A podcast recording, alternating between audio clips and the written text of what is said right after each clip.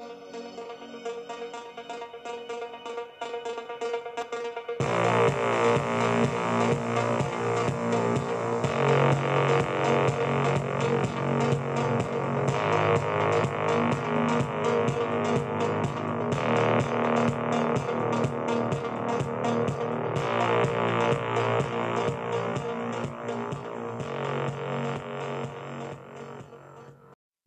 Bueno, bienvenidos a Arquetípico Podcast. Este, nuevamente les doy la bienvenida a este espacio de divulgación sobre tarot y toda la atmósfera que lo rodea. Mi nombre es Nicolás Darino y soy docente de historia, bueno, también docente de, de tarot, practicante y divulgador. Agosto, nomás siguen pasando los meses y bueno, seguimos acá adentro de, de la cueva. Pero al menos tenemos podcast. Bueno, hoy teníamos que retomar el Tarot Tot de Crowley Harris, eh, que por si no lo recuerdan, en el capítulo anterior se estuvo hablando sobre dicho mazo, haciéndose referencia a la historia de su publicación, a, la biografía, una brevísima biografía de sus autores y, y bueno, también estuvimos charlando de la filosofía de Crowley. Hoy nos toca meternos yo puse de lleno acá, pero no es tan de lleno. Bien, pero nos toca meternos en la parte más complicada, que es la de explicar la estructura, el esqueleto esotérico en el que se sostiene el mazo. Así que bueno, van a tener que ponerle onda porque es un tema un toque denso. Pero de mi parte voy a hacerlo lo mejor posible para que sea llevadero. Voy a seguir citando a, a Duquette con su libro Understanding a Leicester Crowley Todd Tarot, ¿eh? que es el libro que viene siendo explicado en el podcast anterior. Así que bueno, voy a arrancar con, la siguiente pregunta, que es ¿cuál es el andamiaje en el que se apoya el Tarot Tot? Bueno, se trata de, del llamado árbol de la vida de la Cábala, ¿no? que, es un símbolo compuesto que quizás lo hayan visto, ¿no? que tiene 10 esferas y, 22 senderos que, que unen a las esferas. Eh, y bueno, esto es lo que nos permitía catalogar al, mazo de cabalístico, ¿no? Este, en otros podcasts también he estado hablando de que el mazo de la Golden Dawn y el, y el mazo Rider White también es un mazo cabalístico porque están basados en, este árbol de la vida. Pero, ¿qué es la, la cábala? ¿no? La cábala es un, es un medio, dice Duquet, por el cual conectamos todo en el universo con todo lo demás en el universo. ¿Bien? No es ni un dogma ni una religión, es más bien una disciplina o filosofía que permite acercarnos a lo que serían los hilos invisibles de la mecánica del universo.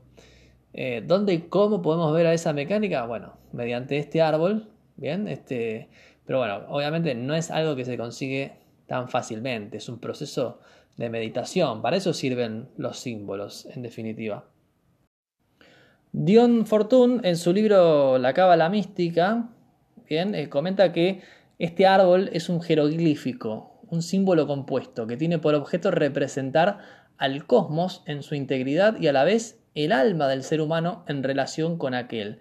Eh, lo que se da es esto, ¿no? La, unión de lo que sería el macrocosmos con el microcosmos, ¿bien? es decir, del ser humano con su entorno, con el todo.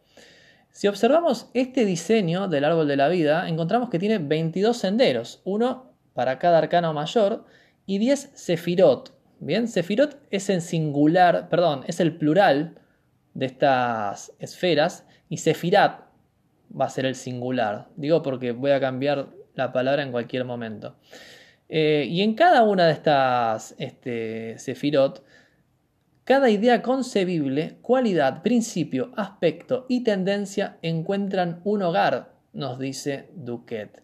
Es decir, cada una de estas esferas recibe este, una cualidad, una característica, un aspecto este, especial, que es lo que nos va a permitir también entender qué es lo que significa la carta. Bien, obviamente que también tienen un nombre y bueno, como se habrán dado cuenta, encajan perfectamente con las 10 cartas numerales de cada palo de la baraja del tarot. Pero las cartas numerales son 40 y además me queda por ubicar a las 16 cartas cortesanas. Entonces, ¿cómo hacemos? Bueno, les aclaro que antes de comenzar la descripción es muy importante el número 4 en todo esto. Veamos, la tradición cabalística explica que hay cuatro árboles de la vida. Cada uno se corresponde con cada elemento, que los elementos son fuego, agua, aire y tierra, que casualmente se corresponden con cada palo de la baraja. Tenemos que los bastos son fuego, las copas son agua, las espadas son aire y los discos son tierra. En este mazo tenemos discos en lugar de oros y en lugar de pentáculos. Y cuatro son las letras del nombre de Dios, YHBH, que son letras hebreas, Yod, G, Bau y G, comúnmente conocido como tetragramatón, que es lo mismo que decir cuatro letras. Entonces, cuatro mundos, cuatro elementos y cuatro letras. Esta fórmula, IHBH, divide al macrocosmos en cuatro mundos descendentes. Atzilut, el mundo arquetípico, el entorno de la conciencia de la deidad suprema, Bria, el mundo creativo, el mundo de las grandes fuerzas arcangélicas, Yetzirah, el mundo formativo, el mundo de las fuerzas angelicales que ejecutan los deberes específicos de sus maestros arcángeles, y Asia, el mundo material. Así que tenemos que Atzilut es fuego, bastos, Bria es agua, copas, Yetzirah es aire, espadas, y Asia es tierra, discos. Entonces, las cuatro cartas que tienen el número 2 se van a ubicar en la sefirá llamada Chokmah, pero respetando su mundo. Es decir, el 2 de bastos va a estar en la sefirá Chokmah del mundo arquetípico, es decir, de Atzilut. Y lo mismo van a hacer el resto de los números 2 en sus respectivos mundos. A su vez, se le suma el componente astrológico. Los números 2, 3 y 4 de las cartas numerales se corresponden a los signos cardinales. 5, 6 y 7 a los signos fijos y 8, 9 y 10 a los signos mutables. Entonces se puede vislumbrar también al tarot en relación con la rueda del zodíaco. Cada carta de las numerales ocupa un decanato de signo. De ahí que podemos estudiar una carta numeral no solo por su sefirá y el mundo cabalístico al cual pertenece, sino por su signo astrológico y por la presencia de un planeta en el decanato que corresponda. Esto de los decanatos es algo que ya no se estudia en la astrología moderna, pero si les interesa saber de qué se trata, es este, básicamente una tripartición del signo en 10 grados. Bien, saben que cada signo son 30 grados. Bueno, cada uno de esos 10 grados conforma un decanato en donde hay un planeta regente. Veamos un ejemplo. Por ejemplo, este 3 de espadas se ubica en la tercera sefirá del árbol de la vida, que se llama Binah. Pero en la Binah del mundo Yetzirat, el mundo formativo. Y a su vez ocupa un decanato, Bien, que en este caso, como es el número 3, sería el segundo decanato del signo Libra. Y ese decanato de Libra tiene como regente a Saturno. Entonces tenemos que la carta 3 de espadas es una representación de dicho planeta trabajando en Libra. Entonces, no solo hay una información que proviene de la Cábala, sino que hay otra información que proviene de la astrología. De esta manera se pueden volver unos lindos y lindas limadas con tanto símbolo y, bueno, tanto contenido. Entonces, la fórmula queda así: dos componentes. La fórmula para definir a la carta numeral: dos componentes cabalísticos, que es la sefirá y es el mundo, y un componente astrológico, que es el decanato. Por ejemplo, acá estoy viendo el 2 de bastos, que es Marte en Aries.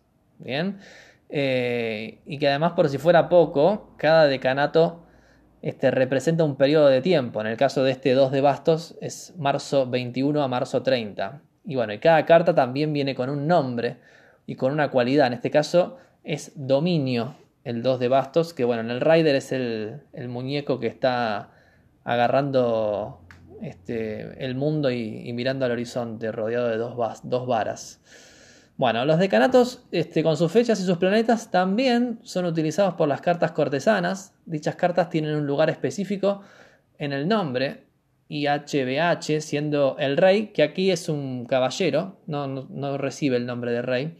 el caballero va en la letra Yod, que vive en la segunda sefirá, Chocma, es decir, esa es la ubicación para el rango más alto de esta familia cortesana. La reina es la primera G y vive en la tercera sefirá, que se llama Binah. Acá no tenemos caballero, tenemos príncipes, ¿bien? Este, que vive en la letra Bau y se ubica en la sexta sefirá, Tifaret. Por último, la princesa, que reemplaza al paje, en la décima sefirat, la última del árbol de la vida, que es Malkut. Y obviamente que también respetando su mundo elemental. Pero lo interesante acá es que caballero, reina, príncipe no se corresponden exactamente con un signo zodiacal, como sí ocurre con cada carta numeral. Lo que ocurre es que estos tres personajes, en total 12, tienen tres decanatos, pero esos decanatos siempre van a ser mixtos. Bien, los caballeros van a tener dos decanatos de un signo mutable y un decanato de un signo fijo. Las reinas van a tener dos decanatos de un signo cardinal y uno de un signo mutable. Los, príncipes van a tener dos decanatos de un signo fijo y uno de un signo cardinal. Eh, en este caso las princesas no entran en este reparto, son junto a los haces dueños de una estación anual. Por ejemplo, la princesa de copas rige un espacio en el plano celestial que tiene que ver con la estación del, del otoño. Bien, el paje, además, bueno, acá los tengo anotados a todos. El paje que sería la princesa y el as de bastos representan al verano, las copas al otoño, como les decía, las espadas al invierno y los discos a la primavera. Lo interesante de definir astrológicamente a las cartas cortesanas es que uno puede identificarse con alguna de ellas a través de su fecha de nacimiento. La descripción que hace el libro de Crowley sobre cada uno de los personajes de la corte no siempre va a coincidir con la personalidad que ustedes reconozcan que tienen. Pero de todos modos es un ejercicio interesante pensarse como carta cortesana. Y esto nos lleva a la tan obvia pregunta, ¿no? Después de, ver todo esto, y tiene que ver con si el tarot es una representación práctica de un sistema mucho más complicado como es la cábala. Bueno, de momento vamos a decir que no. Bien, y digo de momento porque hasta lo que tengo estudiado no tengo una evidencia suficientemente fuerte para corroborarlo. Y aparte saben que en este mundo del esoterismo eh, no hay como afirmaciones así tajantes sobre, sobre estas cosas. Eh, y bueno, y además Duquet señala que no es necesario saber de este cábala para, para leer perfectamente el tarot. Así que ahí interpretamos que, hay como una, una, división, una diferencia. Este, pero bueno, en definitiva no nos ayuda a resolver esta pregunta. Astrología, cábala y tarot están muy relacionados en sí y según Fortune son tres aspectos del mismo y único tema. Eh, ahí se despertó Astor. Quizás no nos interese en esta segunda parte definir si el tarot es la cábala representada en cartas, pero sí tener presente que el mazo que diseñó Crowley, con ayuda de Harris, tiene su basamento en el árbol de la vida. Y también mencionar, obviamente, que ambos aprendieron esto de su paso por la Golden Dam, ya que de hecho el mazo del tarot Todd tiene algunas cartas que son muy parecidas al mazo que diseñara McGregor Mothers, este, uno de los fundadores de la Golden Dam.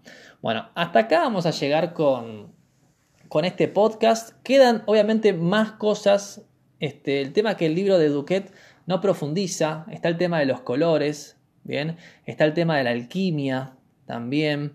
Está el tema de la magia enoquiana. Es decir, es un mazo sumamente complejo el, el de Todd si uno quiere verdaderamente saber de qué trata todo lo que tiene ahí en su simbolismo. Pero bueno, hasta acá llegó mi, parte. Les dejo a ustedes las de, la de seguir investigando este, y bueno, y adquiriendo más conocimiento sobre este maravilloso mazo que es el Tarot Tot. Así que bueno, les dejo un abrazo enorme. Este, estamos de vuelta ahora en agosto y, y bueno, los veo las próximas. Chao.